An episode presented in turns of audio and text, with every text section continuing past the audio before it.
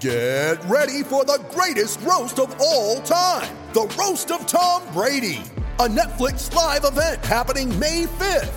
Hosted by Kevin Hart. The seven-time world champion gets his cleats held to the fire by famous friends and frenemies on an unforgettable night where everything is fair game. Tune in on May fifth at five p.m. Pacific time for The Roast of Tom Brady. Live only on Netflix.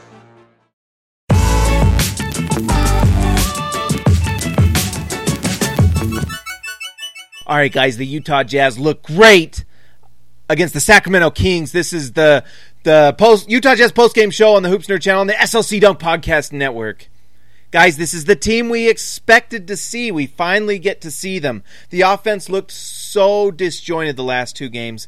Last game, last night against the Lakers, did not look good, and part of that was because Bojan Bogdanovic wasn't playing. My goodness, did he look phenomenal tonight.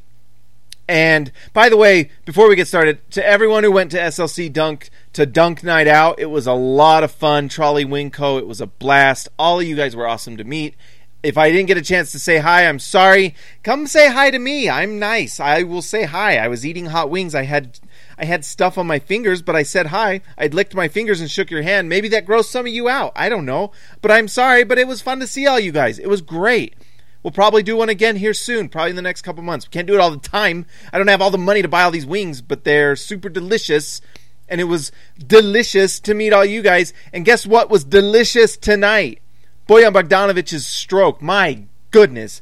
Bogdanovic was a plus thirty-two. He shot not five for nine from three, ten for eighteen from the field. He like gets to the rim, too. He's a good passer. He is looking like we expected him to look, where he is not the primary option, but the second or third option. And man, when Bojan Bogdanovic is your third option, this is what the Jazz can do. And I know that the Kings, you know, by the way, well, let's talk about the Kings for a minute. I don't know what's up with Luke Walton. This is a good case of they looked good against the Jazz. Like, I didn't watch all the Kings preseason games, sorry, but they looked good against Utah in preseason, and now they're – I think the, the Kings are oh and three now. Uh, let me know if I'm wrong, but one and two, oh and three, I haven't seen all their games, but they just haven't won. They've been losing pretty badly. And tonight they just got run off the floor. I know Bagley didn't play, and Bagley looked really good to me in preseason. So maybe that's part of it. But, man, Luke Walton, maybe there's something that he the team's not figuring out yet or whatever it is. But they, I mean, they just didn't look good. And it could be that the Jazz just exploded on them, which might be part of it. So, Bojan Bogdanovic had an incredible night. Absolutely ran them off the floor. He was hitting threes, doing bogey dances, swinging his arm, looking like an absolute balding angel that just, I'm just in love with him. For all of you balding men out there, he's our hero now. He's someone we can stand to.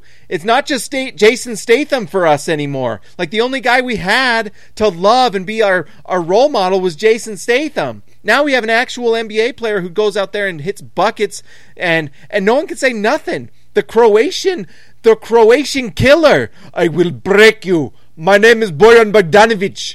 I will break all of you. That's what he did tonight. It was incredible.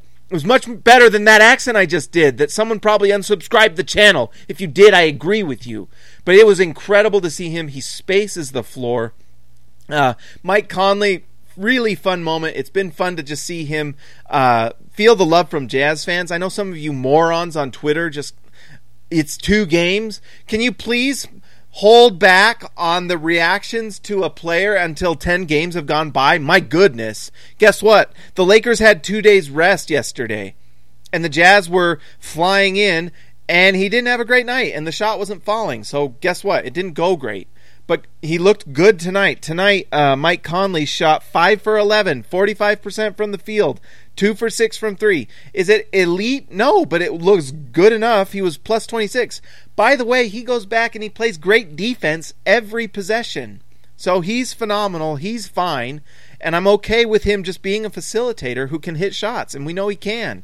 And I love when that open lane to the rim is there, and it's there a lot, and Mike Conley takes it and he finishes.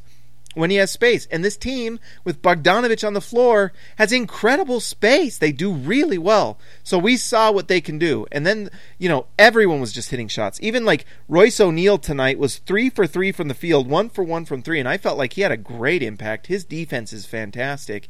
And then Donovan Mitchell, can we just embrace and enjoy the superstardom of Donovan Mitchell? He had probably the most electric and star filled fifteen points ever. Six for nine tonight, three for three.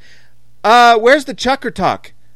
Where's the chucker talk? Where's the efficiency? I thought that Donovan Mitchell, if he uh was just a chucker, I thought, you know, it doesn't matter if you give him space, he's just going to chuck. Where are those people?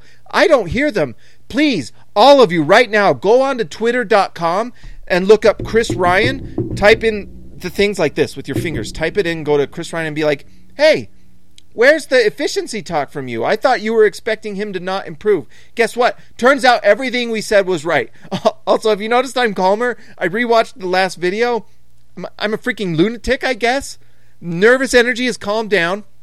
Mike Conley, his nervous energy has calmed down. We've all calmed down. And now we can embrace this Jazz team that has space, can shoot the ball, and score. And guess what? The defense is really great. So anyone who was, like, worried about preseason defense, okay, can you go and, like, go be watch basketball for ten years and realize that these guys don't care about preseason? And a team that cares too much about preseason is probably like the Sacramento Kings, not winning a lot of games.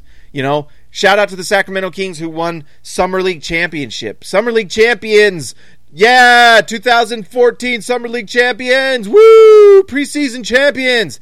Guess what? I, I'd rather win this. I'd rather win the season than the championship. That's just me. All right, guys, like and subscribe to this channel. I would appreciate it. I I won't do any more accents, or maybe I will. We'll find out. But you'll only know that if you subscribe or rate and review to see. I will talk to you later.